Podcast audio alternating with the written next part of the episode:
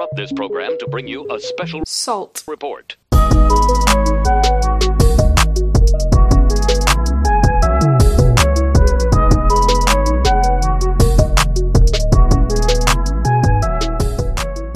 Hello and welcome to the Salt Report, where two of the internet's saltiest nerds dish out all their salt about video games, cosplay, comics, movies, and all things nerdy. I'm Kay, and recording with me tonight is Jesse. Yo. The sponsor in our hearts this week is the Forbidden Baby Shark Minion from Final Fantasy XIV. Uh, it just dropped with patch 5.2, but unfortunately, you have to do fishing to get it, which means I probably never will. So, Yeah, fuck that shit. I am not fishing. There was someone um, that I follow on Twitter that posted a screenshot of their um, Disciple of the Hand and Land page in their profile, you know, that shows like what level they're all at and everything. And they were all level Yeah. 80 except for Fisherman, which wasn't even unlocked. It was at zero. and I was like, what a I mood. have fisherman unlocked, but like I don't know. I mean, I'm sure I'll like I'll like I think I would like fishing since I like it in RPGs. I don't like fishing in real life though. Fuck that. They did, um, but like in RPGs. They did also make it a little easier with this patch because the little exclamation point appears over your character's head when you get a bite instead of just having to watch the end of the pole like really, really hard. Mm, Um, Yeah. So just squinting at it for 84 yeah, years. Yeah, fishing fucking sucks in this game. I don't like it. Or fight me. Um, but it's real cute. Forbidden baby shark. It has feet. It has feet. That's fucked up. I love it. But we can't we can't be Not allowed. We can't I just only have so much time. The time effort economy. I already. I, I mean, a new patch just dropped, so I gotta start that fucking gear grind all over again. And oh, the Eden raids. And I, I, I only have so much time, okay? I didn't even play Yeah. tonight, because we're recording. Like, I had to do laundry. I'm, I'm an adult. Things can't, can't play every day. Okay? Don't have time. and I'm looking for like I'm in the middle of looking for more jobs and like and my 20 million side hustles as everybody knows. So like I have to do those things. I have written so many video scripts in the last I don't like 2 days like just like straight up and they're basically essays. Like let's be honest like that's what they are because i do some form of research into something and then i write an essay about it. And um and like i just realized how much random crap i'm doing but at least i'm utilizing skills. Um but yeah i don't have time to be playing final fantasy every single day and then like on top of that spending the time that I could be doing fun raid stuff like fishing. Like I just You're also going to be hearing me coughing and sniffling a lot throughout this recording because I've also been sick for the past week. I wasn't playing much Final Fantasy while I was sick. I was just sitting on the couch and staring into space while listening to YouTube videos. like that's yeah, it's hard to focus on video games when you're sick because it kind of hurts yeah. to like. I'm sorry, Jake. I'm so sorry. I'm so sorry, everyone. Anyway, that's the sponsor in our hearts. Uh, can you still hear me? Yes, I can Okay, still good. hear you. I'm just waiting for you to lead Okay. us, fearless leader. I'm such a mess. It's pre-salt time.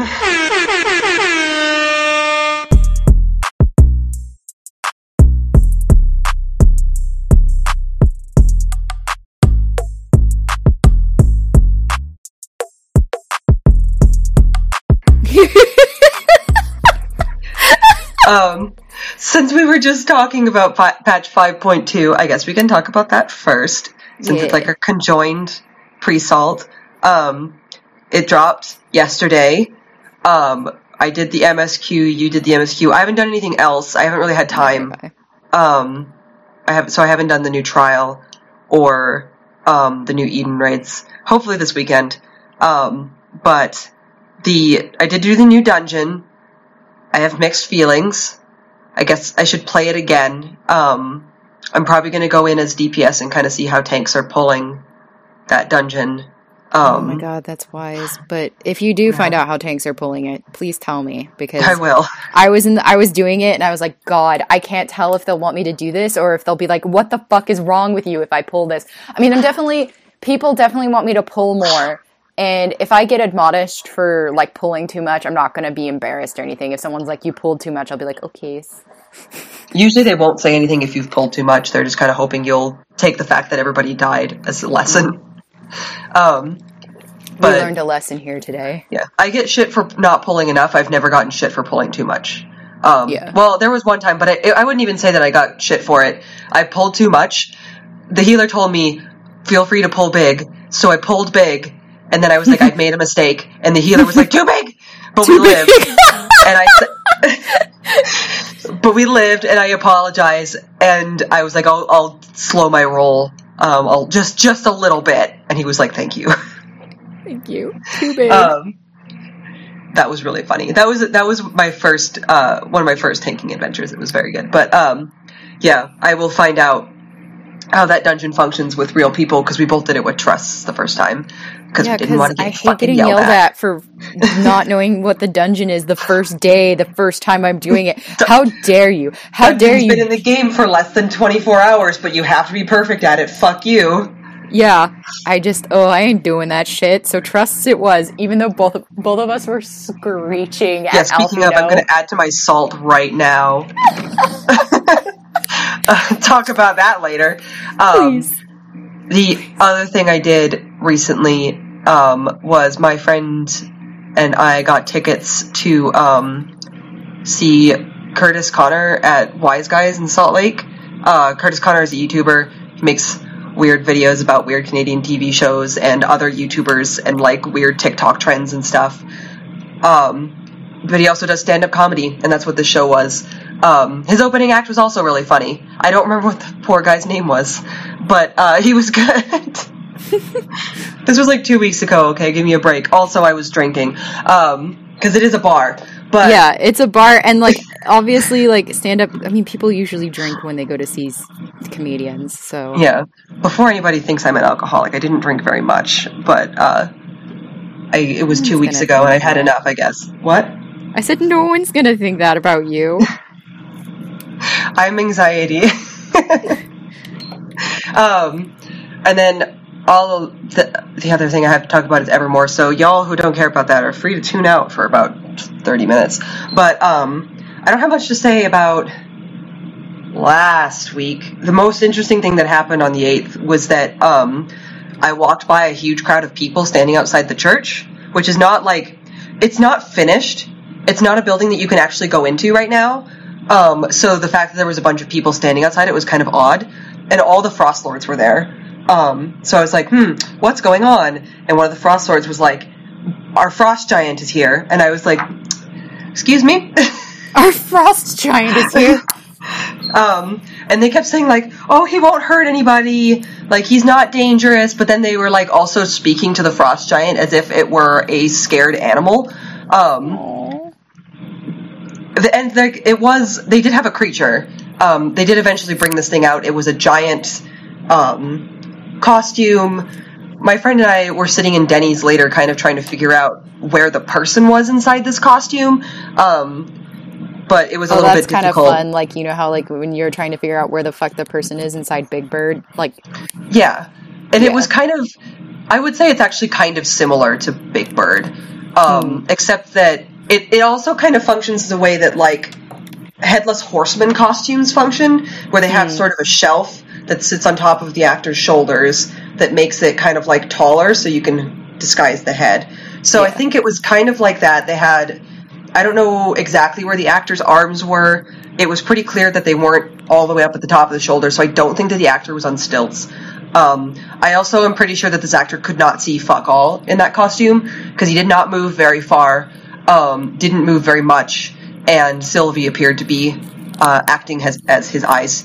So, um, or their eyes. I don't know what the gender of the actor was. I just know they called the frost giant he. But um, yeah, they they acted like it wasn't dangerous, but also kept telling me not to get too close when I took pictures. So um, I mean, anything can be dangerous if it's startled, right? yeah. Um, and their excuse was that it came because it has a connection with Sylvie, and um, it sensed that Sylvie was distressed in some way, but it was it took time for it to get there, and that's why it was a couple weeks late. Um, but I haven't. I didn't see it this week. I imagine it's probably very difficult for whoever they have inside that costume to be in the costume for very long. And they only had the frost giant out for like ten minutes, so um, it might na- make another appearance in the next two weeks. It might not. Um, it would be a shame if it didn't because it's an um, it's an amazing costume. Um, It would be a shame if they didn't bring it back. Um, but I they don't have a whole lot of time before Aurora ends, so we'll see. Um, and then they had the the ceremony for all the people that did the wolf trials um, that lasted damn near two hours. I don't know what it is with this season and having scenes go on for too long, but it's not the only one. At the end of it, Kyra and Jasper got engaged, um, and that's the only other thing I have in my notes is that I completely gave the fuck up on Driner's code of the day. Um, the Rangers for ranking up have like a little chalkboard of tasks you can do, and one of them is that Driner always has a code or a cipher on it. And Okay. this one was too difficult for me. I'm not good at these, so uh, I have a friend in the guild that sometimes helps me with them, but um, I did not get his help with that one. I also went on Valentine's Day. Um, it's the only Friday they've been open since like December. Um, it was like a special event. Um, I, mo- I went mostly because I was curious, but then when I got there, I ended up staying away from a lot of the Valentine's Day specific events. Um, because, if I'm being honest, Evermore is painfully heterosexual at times. Um, this is Utah, I guess, and we live in a society, but, um, like, there was speed dating and characters kept encouraging us to go to speed dating, but my friends and I pretty quickly figured out that they were probably going to separate us by male and female. And so we were like, "Uh." um, there was, um, there was a fashion show that I missed because I was in dagger combat training with the Rangers instead. Um, Much Just- better. yeah, I hung out with the Rangers most of that night. Um, the main thing that I picked up on was that Marzi, town gossip that she is, sent me to talk to Kadarin because she'd heard about some ritual that he was going to do, and Kadarin was all loopy because um, the Valentine's Day dwarf. Um, The Valentine's Bubbles. Day dwarf. I don't know how else to describe them. Had like given Kadarin some kind of potion that made him happy, I guess. Um, I don't really remember this, but I asked him about it, and he was just an open book because he w- did not give a shit about anything. So he told me that a while back, Imelda had been like meditating, and Jardani like wrote in her journal um, through her in French. Um, and Kadarin also speaks French. So, um, I guess apparently back when the whole Dimitri Jardani thing was happening, he would speak to Jardani in French to kind of like prove that it was really him. because Um, Dimitri doesn't speak French. But, uh, so he translated it and it was like instructions or something. I did not, I, I did see the journal entry, but I don't speak enough French to really like be able to understand what was happening. I ha- only was able to understand a couple of words, but um, he told me that they were going to um, attempt a ritual to contact Jardani the next night. So that was like the major thing that I found out on Valentine's Day. Um, And my friends were there on Valentine's Day, but they couldn't make it on the Saturday. So I went by myself. And of course, that's when shit hit the fan, is when my friends couldn't show up, right? So they missed a whole bunch of stuff. But um, I kind of got lucky because I was just making my rounds and um, getting my ranger tasks and whatnot. I did make journeymen that night, so that was fun.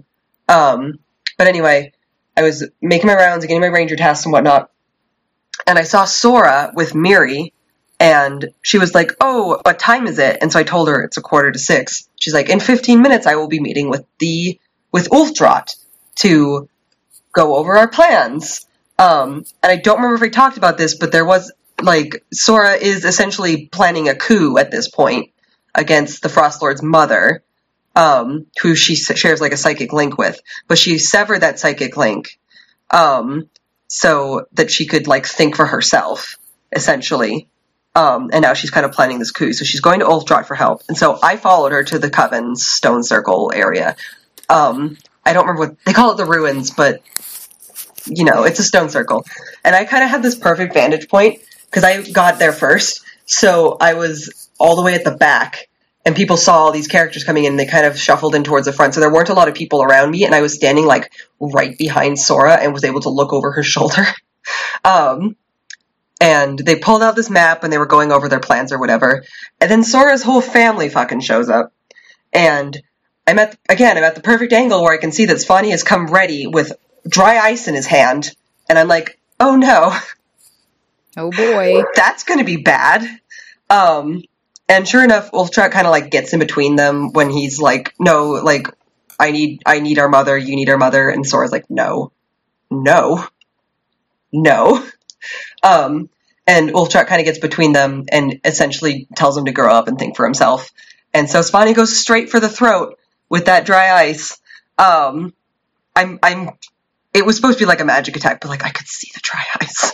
Um, Yeah. and little, little behind the scenes kind of pay no attention behind to the man behind the curtain sort of event, but you know, it happens sometimes. It's theater. But, um, he, he, atta- he went for Ulftrot's throat, and Ulftrot just drops. Everybody's screaming. It's com- it's total chaos. Um, Bastion kind of hauled all the Frost Lords out of there, and they ran off. And I spent most of the like that the beginning of the night kind of like chasing down different characters that were involved in the scene. They went and got like Doctor Marsh and Wen Weaver to to look at Ulftrot. Um, everything like and I, of course, like the second I get out of the stone circle, um, Nightshade's there, and he's like, "What's happening?" Um, and so I had to, because like, I mean, obviously the actor knows, but in character, these guys. I know came, it's just really came funny because of who Nightshade screaming. is. yeah, Yeah. he kind of He's like looks like- at me and he's like, "What?" And so I reported what I knew, and so I was kind of like ping ponging back and forth, chasing these characters down, reporting back to the Rangers along with my friend that's also um, in the guild, and just you know chasing down characters, trying to find out what I could find. I have learned that I have no poker face, and so a lot of characters that weren't involved in that scene were like, "Are you okay? You look worried." and I'm just like, "Yep." Did you hear what happened? Cool. I won't bore you with the details. I gotta go. um, like another scene I saw was that like Bastion and Theric, because Theric initially was just like he's one of the wolves. He was initially just like time to murder. Um, but he calmed down and had a little tearful um scene with Bastion where he was like, like, do you love your family? Can you follow the wolves to Aurora, knowing what consequences that's going to have for your siblings? And Bastion was kind of just like, yep. Um, like, all right, dude. Wait, Bastion, you mean the the the slutty, The slutty, one? one. yeah. Okay. So Swanee's the I one with the that- hat. That was the one that attacked Wolf Trot. I Um, can't I cannot like think of him as anything but the slutty one now. I'm sorry. But, um, Wen Weaver and Dr. Marsh had a big screaming match that eventually, and everybody was like, now is not the time. You two need to work together. Can you do this somewhere else? Um, but the status quo at, when I left was basically that like, um, they stopped the spread of the frost because it was kind of like this bliss. They kind of described as this like blistering injury um, that was just getting worse over time. It was like really bad frostbite and it just kept spreading. So they stopped the That spread. makes sense. Um, yeah. Um, they stopped the spread. Dr. Marsh was going to help with the pain, but he wasn't going to get better unless he went back to Aurora. Um, but in the meantime, you can contribute gold to keep Wen Weaver's magic running or whatever the fuck. And that was like most of what I did that night. Eventually, Bastion came back and like pledged his army's assistance um, to Ulfdraut, so he's he's in on the coup as well. Um, I did learn from Swanee that he deeply regrets going after Ulfdraut and kind of just he kind of described the incident as if he went into a blind rage. A lot of people were like, a lot of world walkers were like, he's been possessed by Idalessa, and I'm like, you know, sometimes a cigar is just a cigar, like. yeah, It's- sometimes you just go into a blind rage and try to kill a wolf man. Like And that's it's like- just how it be. part of the reason I said that is because some of them said this in front of Kyra, and Kyra was like, "No, I don't think that's it." And like, she could be, it could be a red herring, but sometimes when actors do that, they're very much being like, "You're chasing a plot thread that doesn't exist." Um, yeah. So I don't know if that's what she was trying to convey, but it very mu- well could have been. So I was kind of like, maybe we need to explore the possibility that he wasn't possessed at all, um, and he has other problems going on with him. So um, then at the end of the night was the like was the Jardani ritual that um, I talked about. Um, they tried to reach Jardani, they got Dimitri instead, which was like so when Marzi was asking me about it, she was very much trying to like fish for um, World Walker opinions on Jardani, I think, because she was just like, "How do you feel about that? About this Jardani fellow? Like, what's? Do you think it's a good idea to bring him back?" And I was like, "Well." I support Kadarin's endeavors to bring him back if that's what he feels is a good idea, but I'm concerned that we may not get Jardani. Um, Yeah. so I was right, I guess. But um, they found out that Dimitri was going to try and uh, possess Badger because Badger's mind is really fragile. Um, currently, so like I believe you saw this when you came to Mythos because the acting troupe does like plays based off of previous seasons, so they kind of explained the previous Aurora season, and Badger is like the name taken up by an Auroran general named Jakul that really didn't want the job anymore. Um, and then for some reason during lore, his mind was shattered and he went back to being Badger again. Um, and they just kind of like left him alone, I guess, because they didn't really know how to fix it. So they're like, well, whatever. I've been trying to talk to him this season, but he's like, he's Badger's like impossible to talk to. Basically, anything you say to him, he like just kind of bounces off of him. Like I try to have a conversation. I'm like, "Hi, Badger." He's like, "Hi." I'm like, "How are you? How am I? What?" You know, how are you? How am I? What? How are you feeling? I feel the same. Do anything tonight? What? You know, got any plans? Plans to do what? Like it was impossible to talk to this guy. Yeah. Um, Probably on purpose, but it, on purpose for sure. They wanted Yeah. you to like, if you want to talk to Badger and get information out of him, you need to put in the work.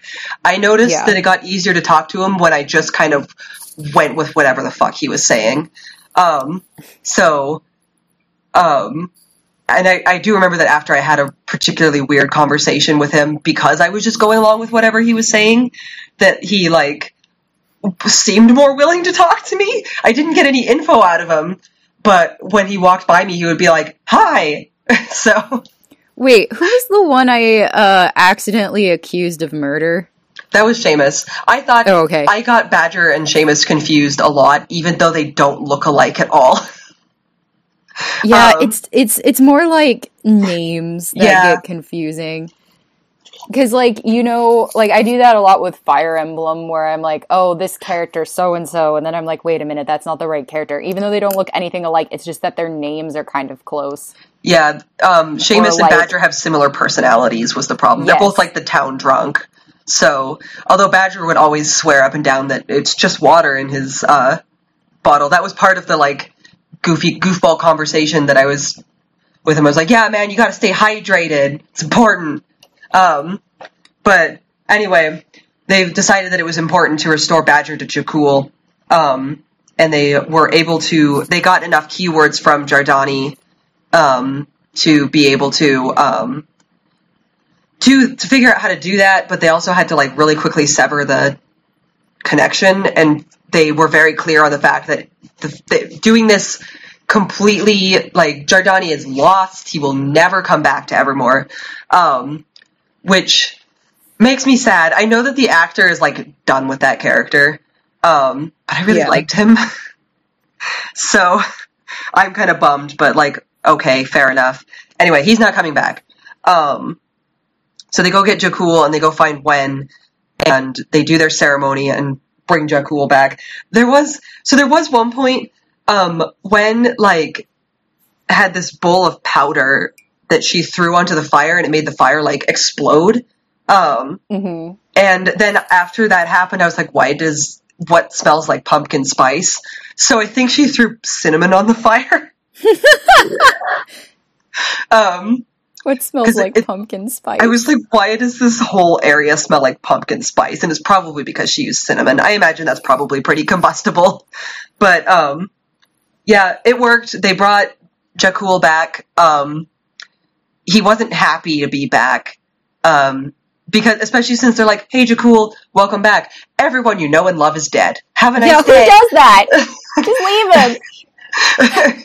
um, they kind of tried to explain like we brought you back because you were in danger, and then Kyra comes along and she's like, also, I need your help to take over Aurora, and he's like, oh, so you only brought me back because you needed me and to tell me that everyone I know and love is dead. Cool, that's great. so I mean, fair enough. yeah, I'm kind of, I'm kind of on his side. Like, sure, maybe they did have to bring him back, but he's definite. His feelings are definitely valid. Um, Sir, you're valid in this and I see situation.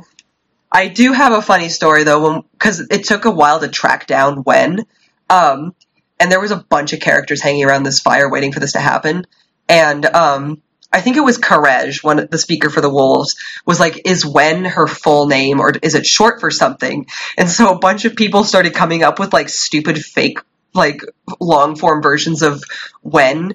So they were like Wenifer Weaver, Winifred Weaver, Wendelin Weaver, Wenjamin Weaver.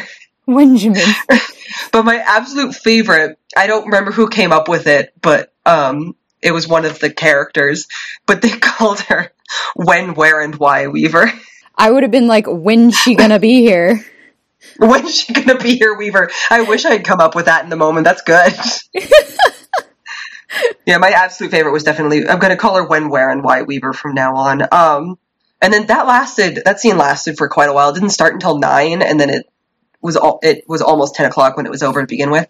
But while I was leaving, I did catch Ro and Ozymandias having the mother of all uh, domestics right outside the fairy garden. Um, It's so funny like- the idea of having a domestic outside the fairy garden. Yeah, I mean, it was right between the glass birdhouse and the fairy garden, right before the train tracks. Um, but like, Ro and Theric are an item now. Um, and so, but like, and so Ro's going back to Aurora with him, and she did the wolf trials and everything, and she's got her new name or whatever. She's Ro the Resolute or something like that. But um, she was mad because he wouldn't like. He was kind of just kind of treating her like shit because Ozymandias is a jerk. Yeah. Um, I guess kind of like I guess you could argue that it was his way of like protecting himself because he's gonna like miss her or whatever, but he was being a dick.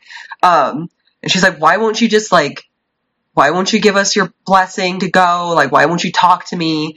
And he was like, just continually insulting Theric. And finally, and Theric was there, but he just kind of wasn't saying anything because it's Ro's fight. Um, Yeah. and so Ozzy kind of tries to get him involved and is talking to him and Theric's like, listen, this is this is not my fight. This is between you and Ro. Like, I have a lot of respect for you as a person, and so does she, you know, just say whatever it is you have to say. Um, and then Ozzy turns back to Ro and is like, he has he has the loyalty of a cocker spaniel, and so she goes in for the slap. um, but he blocked it, and then they turned blocked in it! Yeah, they turned in opposite directions and like stormed off, but but the crossing bars for the train went down right as they were leaving, so Ozzy got stopped by them. That's just I- real life right there. I fucking hate that train sometimes, you guys. Like it when I was sitting in the fairy gardens watching this really like dramatic, important ritual, it went by like six times. boop boop and like and, and it, I just I just wish they would coordinate a little bit better with security so they knew when these dramatic scenes were happening and then maybe just not run it for a couple of minutes. No, listen, I tried to leave a date and the date ran out into the rain with me and followed me all the way home and then the bus stopped running and so they had to stay with me and all I can think is like, no, this is real life. You like I tried to storm off and fucking That's I cannot. Fair.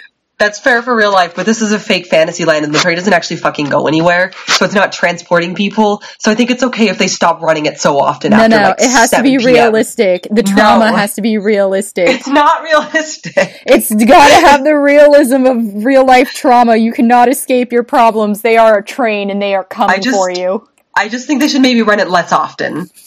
Like not every 2 minutes or whatever, maybe every like 10, 15, you know? I think that'd be plenty. Um but yeah, it was that that that was wild. A lot happened. Uh excited for this week, and then the finale is on the 29th. So, um, they did say they're going to be open in March. Um, there was an advertisement for a masquerade that's probably going to be too expensive for me to justify going to. I'm probably going to take the month month of March off because Mythos doesn't start in March. There's not going to be any portal open in March. It's just going to be like the townsfolk, I guess. So I don't really know what's going to be happening, and it would just be nice to like take a break and oops, I dropped something. Um, take a break and like save some money and just relax. And I'm going to be moving uh, in March slash April, so it'd be nice to you know just kind of get settled in and then go back. I was about to say I didn't want to say if you weren't going to tell people you were moving, but like I am you're moving, moving, yes. so Um, so I just I'll just take that take that month off and come back for Mythos when Mythos starts in April. So it would also be nice if they would announce it officially, so I knew what the fuck was going to be happening. But so maybe maybe this will change when I see the announcement, but we'll see. Um, that's my pre-salt. All right, one second. I am as we as as we have established before on this podcast because I have no shame. Um to combat my ADHD, I draw and shit while we're doing this. So um and it actually helps me focus more. Although it turns out they've done studies and that's actually true. So like when people doodle in class, they're usually paying more attention than if they weren't. So I was right, teachers, and fuck you. No, I'm joking. Actually, as I got older, turns more, out- oh Sorry. Um, it turns out the human brain isn't meant to sustain focus for hours at a time. Yeah. And it turned like it also like uh as I got older, I've met more and more teachers who are like, "Oh yeah, they did studies about this. Like you're doodling, but I could like I could call on you and you could tell me exactly what I just said back to me, so I'm not worried about it." You know what I'm saying? Um but it was weird that I had to wait until college to get to that. But whatever. So put my stuff aside. Um we talked about our patch 5.2 pre-salt already, which um, was a good patch, and I have a Pepe Silvia board for it already. Um, my poor friend had to listen to me like, "Can we talk about the patch? Let's talk about the patch. I want to talk about the patch." um, so that happened. I uh, got. I ordered like pre-ordered. Actually, when I was visiting Kay, I pre-ordered um, the uh, night class uh, like print of chapter one. Um, and it came with a little like postcard print, which I was not expecting, and it's really cute. And I have it up in my window. Um, Night Class is an online comic by uh, I I want to say her real name is like her on her online her uh, Twitter. Let's let's. I always think of her as Manda, but um, because I think her name is Amanda, but goes by Manda. Because I always think of her as Manda Amst, but I wonder if her real name is is like something else. Well, you can follow her or go look at her stuff at um, at Manda underscore A M S B T, um, and uh, she's um a, an illustrator. Has done like a bunch of cool stuff. Really cool illustrator. Has uh her own online comic called Night Class. Um, you can read it online. You can become a patron and uh, you know help support that or whatever. Um, but I love that comic, so I wanted a physical copy, even though it's online for free. Like sometimes you just want to hold it in your hands, you know. And also, It be like that. It do be like that. And also, I just, I fucking love buying stuff from other artists. It's like, oh, fuck, I have to buy something from a large company. No, thank you. Small artist. Oh, hell yeah. Here, take my money. Um, I just, it's just my weird weakness. I just, I'm just weak for it.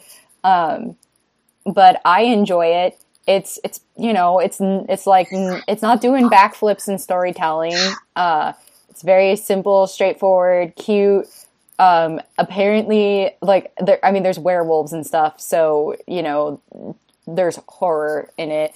Um so i would definitely th- there's like an 18 plus warning on it um and i think it's just to like warn people for like blood and werewolves and you know the you know the things that werewolves do where it's like your bones all crack into new places and stuff.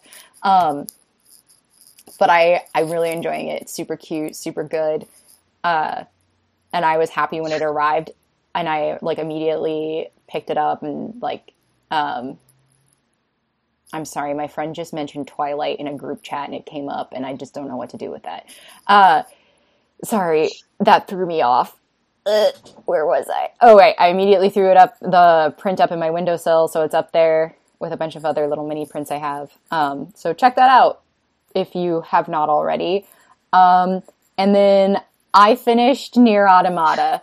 So uh, I went through ending A and B only to find out that C starts the actual game and that everything I had played before was a prequel and I'm pissed off about it. But also my props to all of y'all for watching. Like my friend is notorious, the friend who is having me play this. Um, he is notoriously good at giving me just enough information to where like I, um, I like I can no I cannot glean possibly what's coming in the future from the information that he gives me.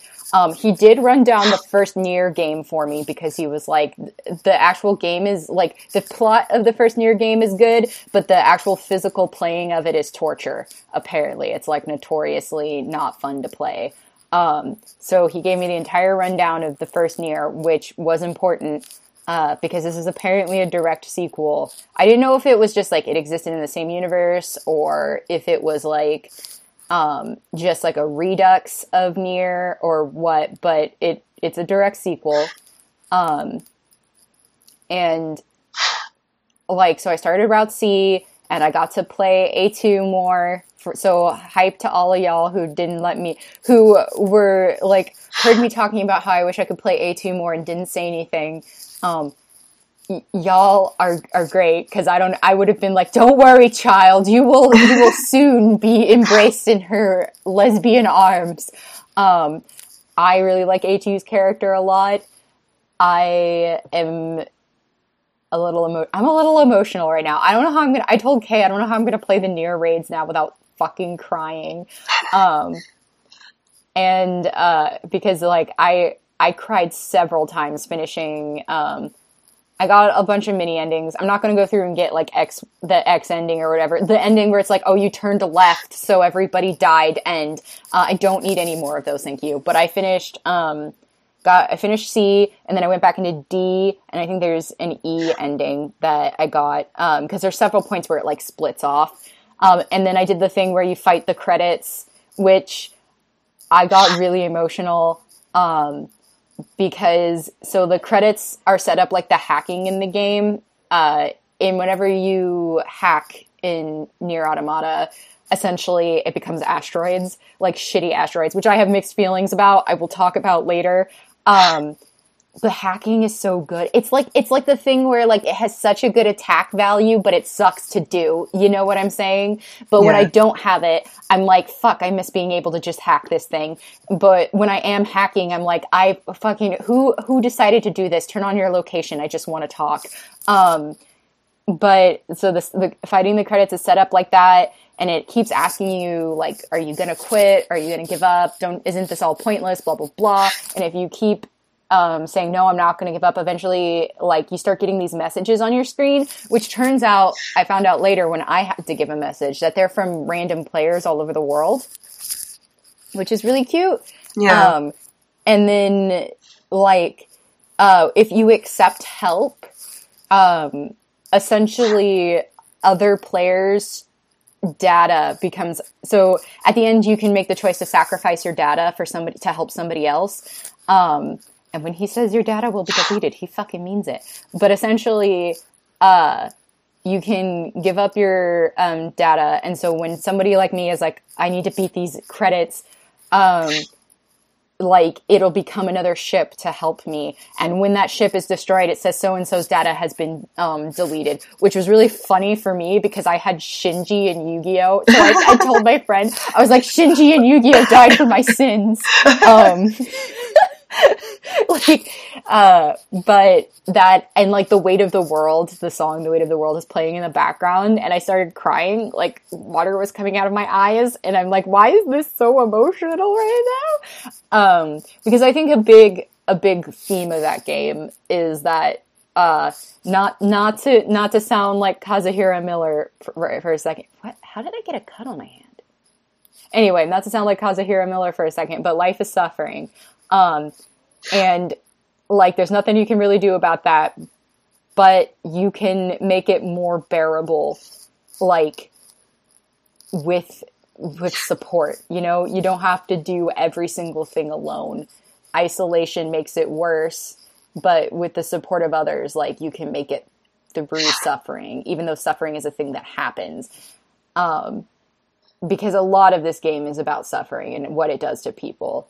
Uh although i would like i would also say like there's lots of fun stuff with um just like uh easter eggs with different names of different philosophers. Um and if you know about the philosopher like in it enhances the like um understanding of those characters. Not in the shitty way that um kojima did in fucking uh death stranding but like in a way that the game still makes sense and is perfectly beautiful without that enhanced knowledge It's it definitely doesn't not. out- It's sorry. It's definitely not always subtle. I just remember from the from the Nier raid. It's like it's Marx and it's in a factory. Do you get it? well like so in the game it's not really like that no, Um, it's just like yeah so like stuff like uh stuff like um so he does use Engels is one of them. All the robots um have like uh philosopher names. Yeah, uh um there's another one who is kind of an asshole and the philosopher that he's named after is an asshole. Um but his whole thing was like love and beauty but he was also just like a fucking dick. Um and the, this robot's a fucking dick. Like every time you talk to him you're like i'm gonna punch this guy in the fucking face. Um there's uh pascal. I don't want to spoil too much but pascal's arc ends up being incredibly sad. Uh but interestingly enough has to do pascal as a character is kind of like a um sweet and like loving and he uh doesn't he doesn't want to fight. He's more concerned with learning and um really reflects the values of the philosopher himself the idea of education being important um and this character's non-violent although you do you do get that um like what is it uh his his morals and values um end up becoming tested and you see him crack in the face of protecting people that he cares about which is interesting. Um and like yeah if you know about pascal like as a philosopher obviously it like enhances that meaning it just kind of like is very obvious if you don't it doesn't matter because you still understand this character as a character and also the character doesn't come out and tell you hi my name is pascal you know like the philosopher um like hi my name is higgs like the higgs particle the god particle uh, Yeah. like which actually is a conversation that happens um, in Death Stranding. So like it's obvious on purpose to enhance the meaning if you have that background knowledge, but it's not it's not imperative that you have that knowledge and it doesn't change the storytelling and they don't outright come out and tell you like this is the meaning you're supposed to get from this. Um, you just can get that meaning from it. Like he name drops a lot in these games, um, just because it seems like he's interested in a lot of these things. Uh, but and they all enhance the meaning, but he doesn't lean on them. It's not a crutch. You don't. If I was teaching, if I was using this game to teach like an English class, my students wouldn't have to know who these people are for the story to still have compelling meaning and for them to see the theme thematic elements of the story. Um, it just enhances them. Like 2b and 9s like of course they're my friend um, was telling me about this like because right away you have 2b and 9s the letters stand for something. Um, i'm sorry people are yelling in my hallway.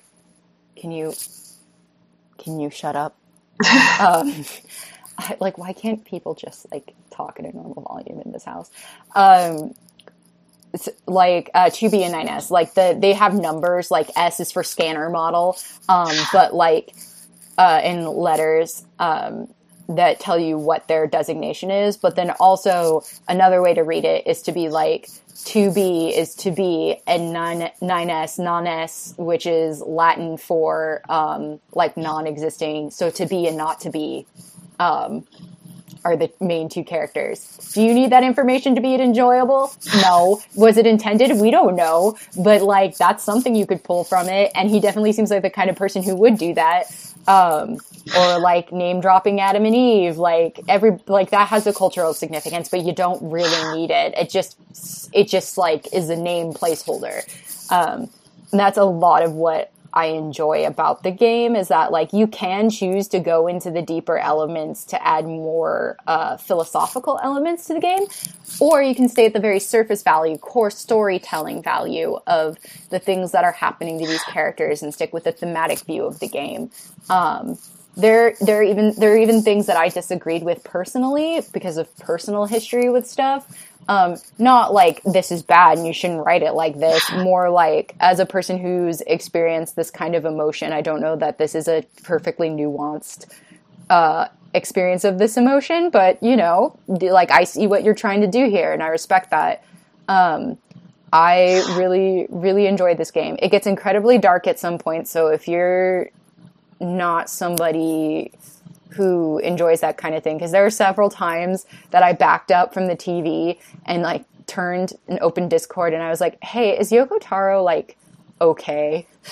like is he is he okay?" No. There definitely is some some general theming like how uh how some of the relationships with female characters get treated later in the game that I'm like mm, questionable. Not the worst thing I've ever seen, um, but a little bit like, uh, especially like as a person with a like large history of um, art history, art movements, storytelling. Like those things interest me, mythology, so on and so forth. Um, there's just like some things that are like problematic elements that have gotten carried over from years of this kind of shit. But I'm not saying that totally detracted from my enjoyment of the game. Um, I definitely kept falling into holes and finding swords though. I worked my fucking ass off to get that engine blade, only to keep afterwards, after I got the stupid fucking engine blade, everything I did afterwards, I just fell into a hole and found a rad ass sword. And I'm like, I'm so mad about this right now. Like, I would be on a mission doing something and I'd be like, ah, why is this the thing? Um, my friend did do, uh, he wrote out a thing of side quests that I should do, which I'm really happy about, even though I notoriously fucking hate side quests. Um, I get very like uh, goal oriented playing video games, and any kind of side quest just makes me feel like you're wasting my time. Um, but some of these were actually important to story. Um, like learning about executioner models was super important to the rest of the story.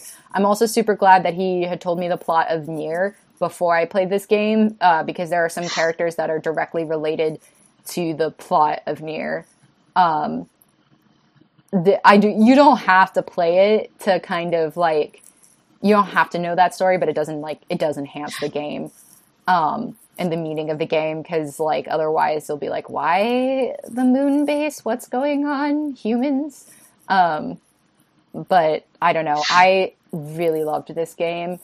I cried a bunch of times. I immediately was like, how do I get a Nier Automata tattoo without it being a Nier Automata tattoo? Um, you know what I'm saying? Like, how do I get this nerd tattoo without it being like obviously a nerd tattoo? Uh, but I really enjoyed that game, and A2 is definitely my wife. Um, so you know, fight me. I love her. I love her so much. She's also hella tsun, and tsundere characters seem to be unfortunately my type. Um, I don't I don't know how I got here. I just am. And then finally, I will talk about. I, I want to tell this story um, that my friend told me at a Christmas party. So this was in December, but I kept forgetting to ask her if like I could tell the story if I just like didn't mention her name. Um, and I messaged her the other day and I was like, "Hey, you remember that story you told me that made me want to pee? Like, can I tell that story on the podcast if I don't tell you don't like use your name?" She was like, "Yeah, I love my uh, suffering to be art." Um, so here we are.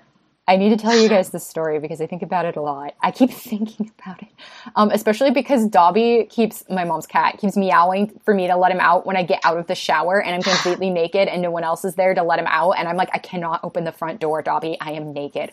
Um, like, and besides people seeing me, it'll be like 2 a.m. and it's freezing outside, and I just there are just there are layers. Um, but so my friend, um, I think she said this happened to her when she was in college, but she was in, uh, I know, I think it was her apartment or whatever, um, and she lived alone, and it was summertime, and it was hot, um, and she like you know got out of the shower, was walking around her apartment naked as you do, especially like sometimes it's hot, and so you're like just like air drying. I know she had just taken a shower, but she I don't I don't even think she was in a towel. She might have been in a towel. No, I think I don't know if the towel dropped when this thing happened or whatever, but she was not wearing clothes. So she sees this giant ass fucking spider on her refrigerator, like a big, like a big spider, like, like you can see its fangs kind of spider, you know? Mm-hmm. Um, and so she's like, oh yes, I will trap it with a cup because she didn't want to kill it. Uh, so she traps it with this cup, but then she doesn't have a paper to slide under it, right? So she's just holding it there and then it starts jumping around no. in the fucking glass. So yeah, so then she's like, well, maybe I can just let it. No, you cannot fucking go, let it go because it's jumping around in the fucking glass. And she's like, right, and she has no paper, she's just squatting there completely naked, and she's like, fuck, fuck, fuck, and her phone, her phone is like on this table far away, right, and so she's reaching, she's reaching, and she's squatting while she's got this like spider in this thing, and she's like reaching over to her phone to try and like get it. And i think eventually she knocks it off the like table that it's on after she was reaching and squatting naked with this spider in a glass. And then she fucking she messages her friend for help right? Um and I think she said that she knew that this guy kind of had a crush on her, and he said that he kind of had a crush on her until this day, until the day he sh- showed up at her ho- her apartment or whatever, and she was squatting, uh, naked, crying for help, um, like with this spider, and she's like, "Don't look at me, look away." I, like that is the funniest shit to me. And I, and he was like, I didn't have a crush on you after that. I was like, I would have been in love with you after that. Like that would have been the end. That would have been the thing that pushed me over the end was you trying to like get this spider, but then you're squatting naked. And I, I just don't know. It's just so fucking funny and relatable content. Um, but yeah, that I'm so glad she let me like tell this story on the podcast because I just like I was like, well, yeah, I guess you could just take the cup off the spider, but then she's like, no, it started jumping around, so this is like this giant spider just going ape shit inside the glass, and you're just squatting naked, and you have choices because like, okay, yeah, you could let go of the spider and let it jump, but like, what if it jumps onto your naked body? the only the, the real fear that goes through me at the thought of that is just uh, magnificent. Nothing makes me feel more vulnerable than when I'm in a shower staring at a spider and there's nothing I can do about it. For sure. some weird corner. Yeah, and I'm like staring at it and I'm sure it's staring at me and we're just staring at each other, but yeah, naked, sweaty, like squatting with the fridge, leaning to the phone, being like, please. Um, super funny. So thank you for suffering for our, our your that that friend's a good friend. But that's all my pre-salt. Sorry if you can hear my ice jiggling around. All right. Well, moving into our salt.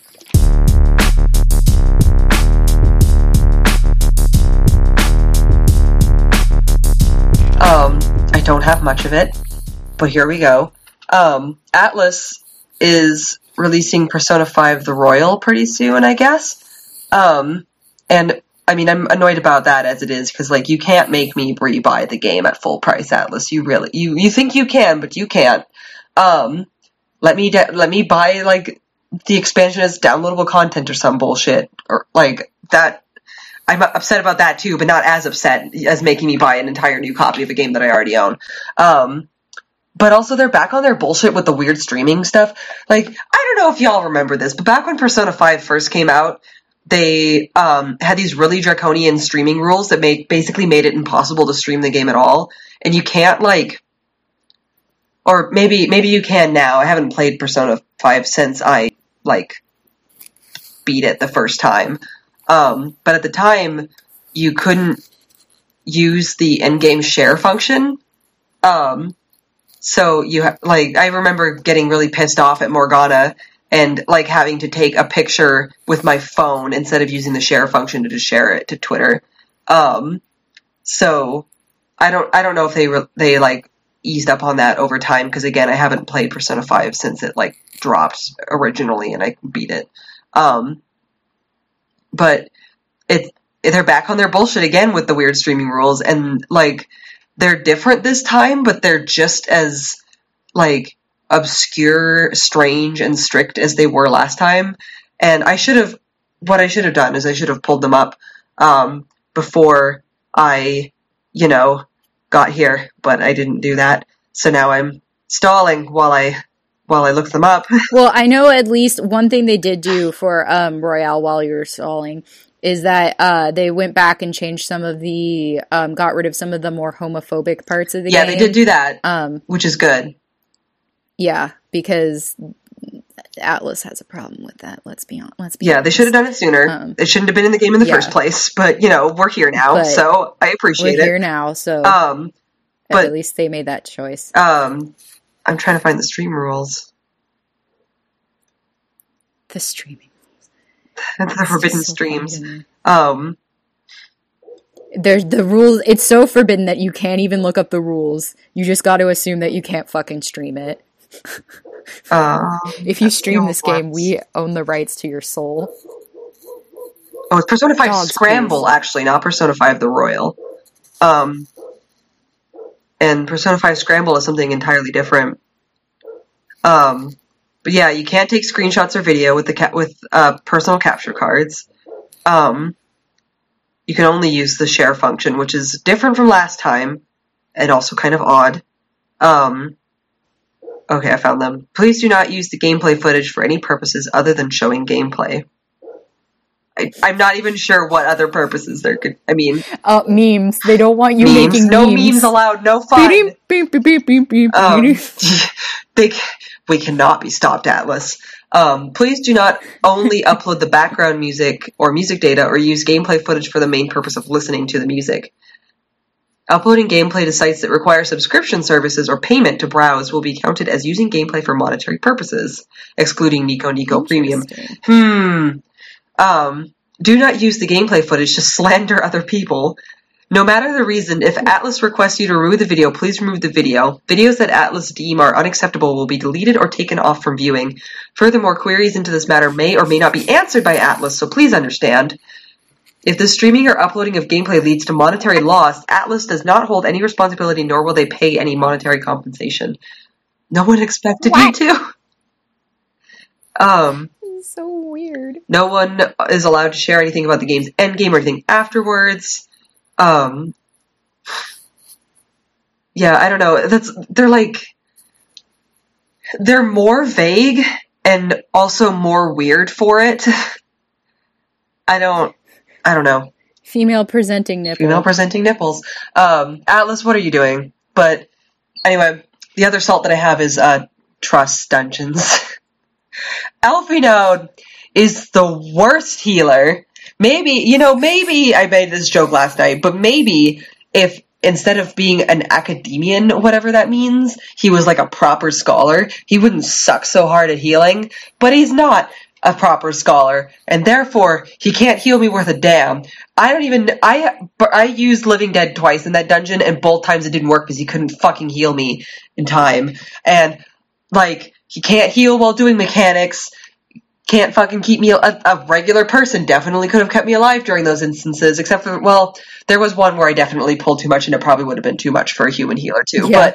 But some people probably could have made it, but not the average healer. Um, and definitely not Alphinaud. Oh my god.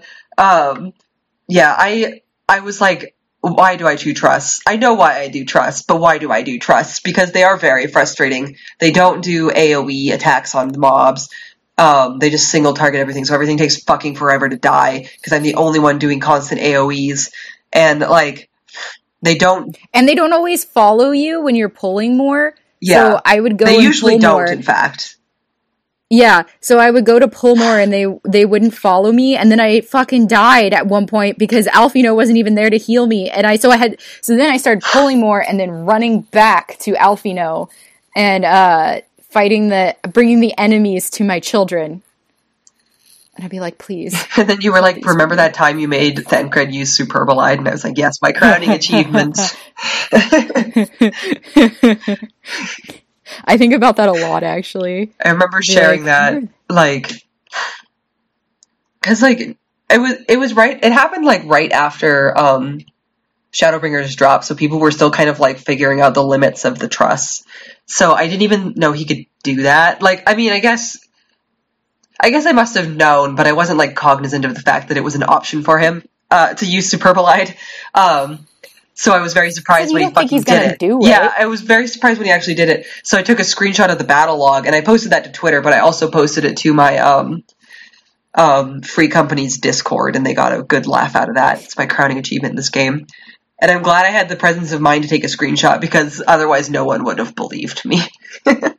You're like, I just made Thancred Superbolide, and people be like, yeah, yeah. Yeah, sure. Like, You're like, no, I just made Thancred Superbolide. But yeah, trust, trusts are like. I used to say the trusts are less agonizing when you're a tank because you can set the pace, but no, you actually can't. At least not when you're playing with Alphinaud. Urianger is a little bit stronger as a healer. Um, Although Urianger deadass let me die. oh, Urianger has let me die multiple times as well. Um, He's like, I believe if. but then Urianger You also has a spell where he'll just delete enemies out of existence. I love that spell. Death of the At first, I thought it was going ape shit, but then somebody mentioned it on Twitter, and I was like, oh, okay, it is a thing. Yeah, you know, it's the spell's called uh, Death of the Seventh Dawn, and he'll only do it on enemies that are already like below half health. Um, and they're just yeah, he they're just they dead. they just poof out of existence. They're just dead now. It's awesome.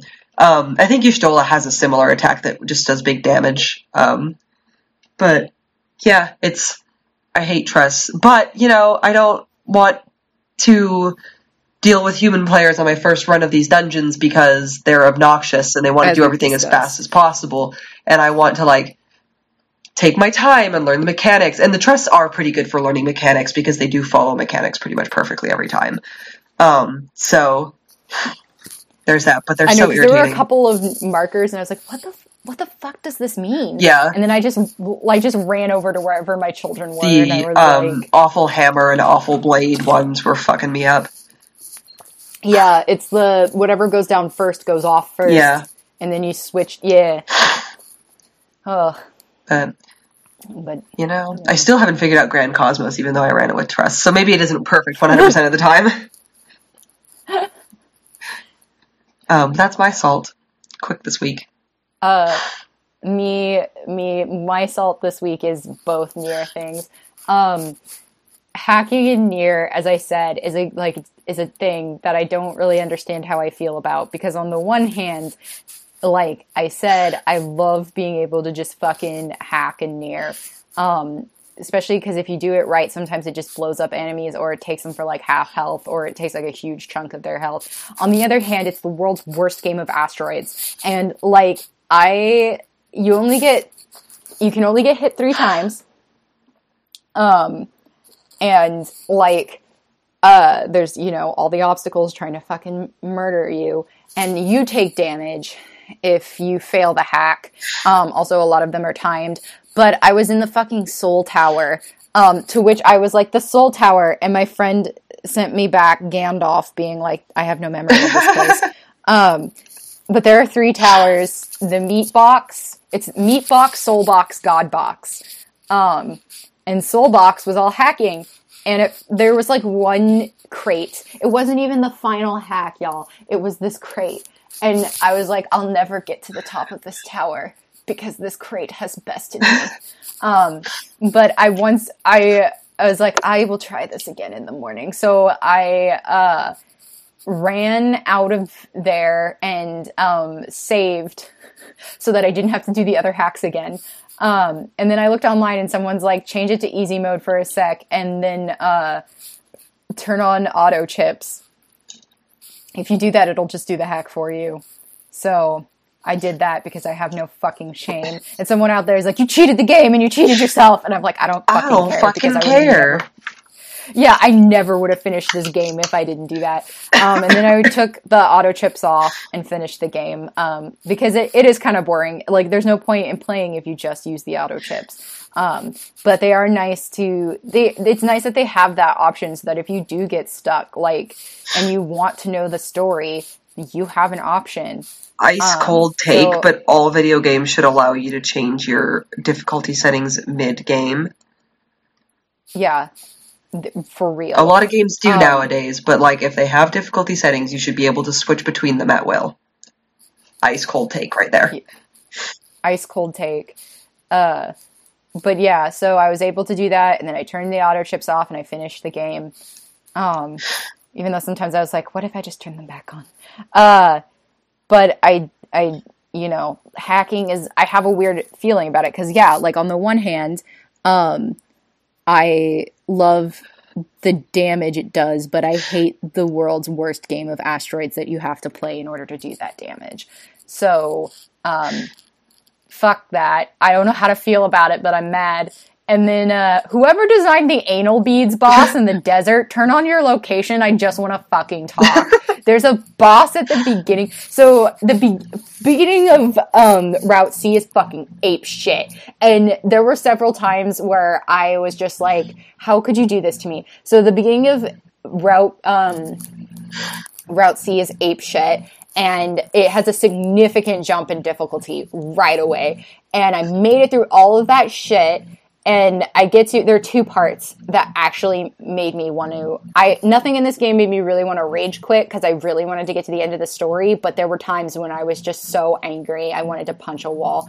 One of them was um the two two bees hobble you get infected with a virus and all you have to do is make it from point a to point b before the virus gets all the way um, and not fucking die because you cannot fight. Things are just wailing on you as you go by. So you have to find like the safest route.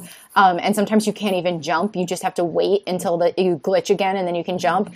All the while the screen is going crazy because you're glitching. Now i love the idea of like how much um this game loves that you're an android and can fuck with that like your um, audio sensors are off or your visual sensors are off. But i just want to say as a person who gets overwhelmed by lights and sounds really really really really bad um, this part was almost unbearable. I told my friend it felt like my skin was peeling off. That's how bad it was for me.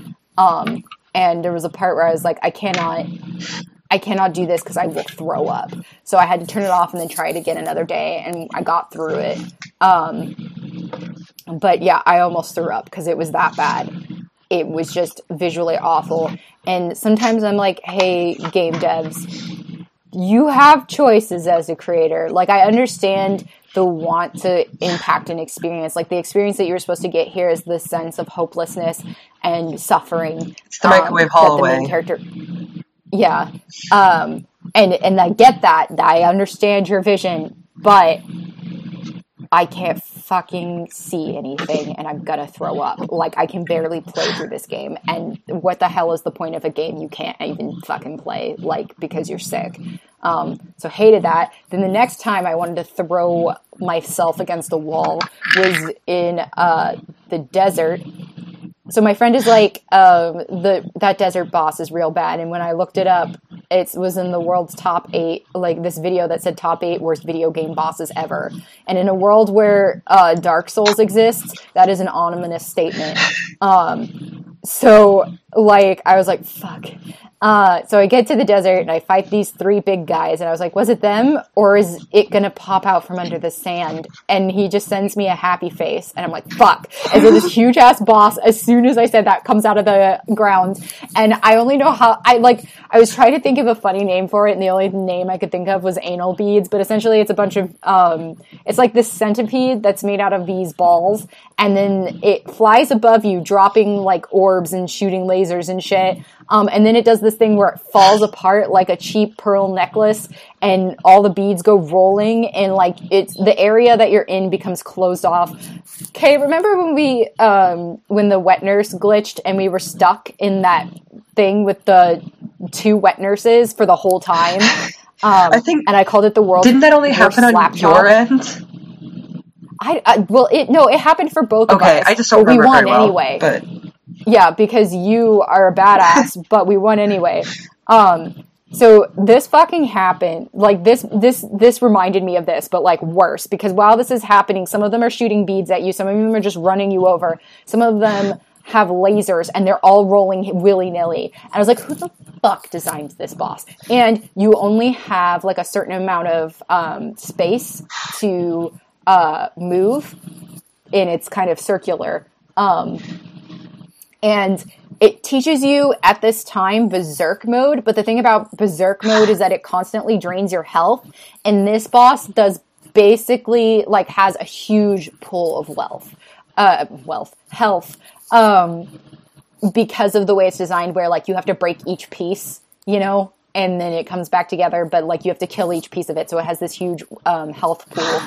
So like draining your health is not the best idea. Like I tried it for 10 seconds and I had um the uh passive healing chip on and it still like almost killed me. So I quit panicked and undid berserk mode and just um was like fuck what do I do? Cuz basically I was just dodging, dodging for my life. And then um so what I ended up doing cuz I was like is there any strategy for this? And my friend was like not really.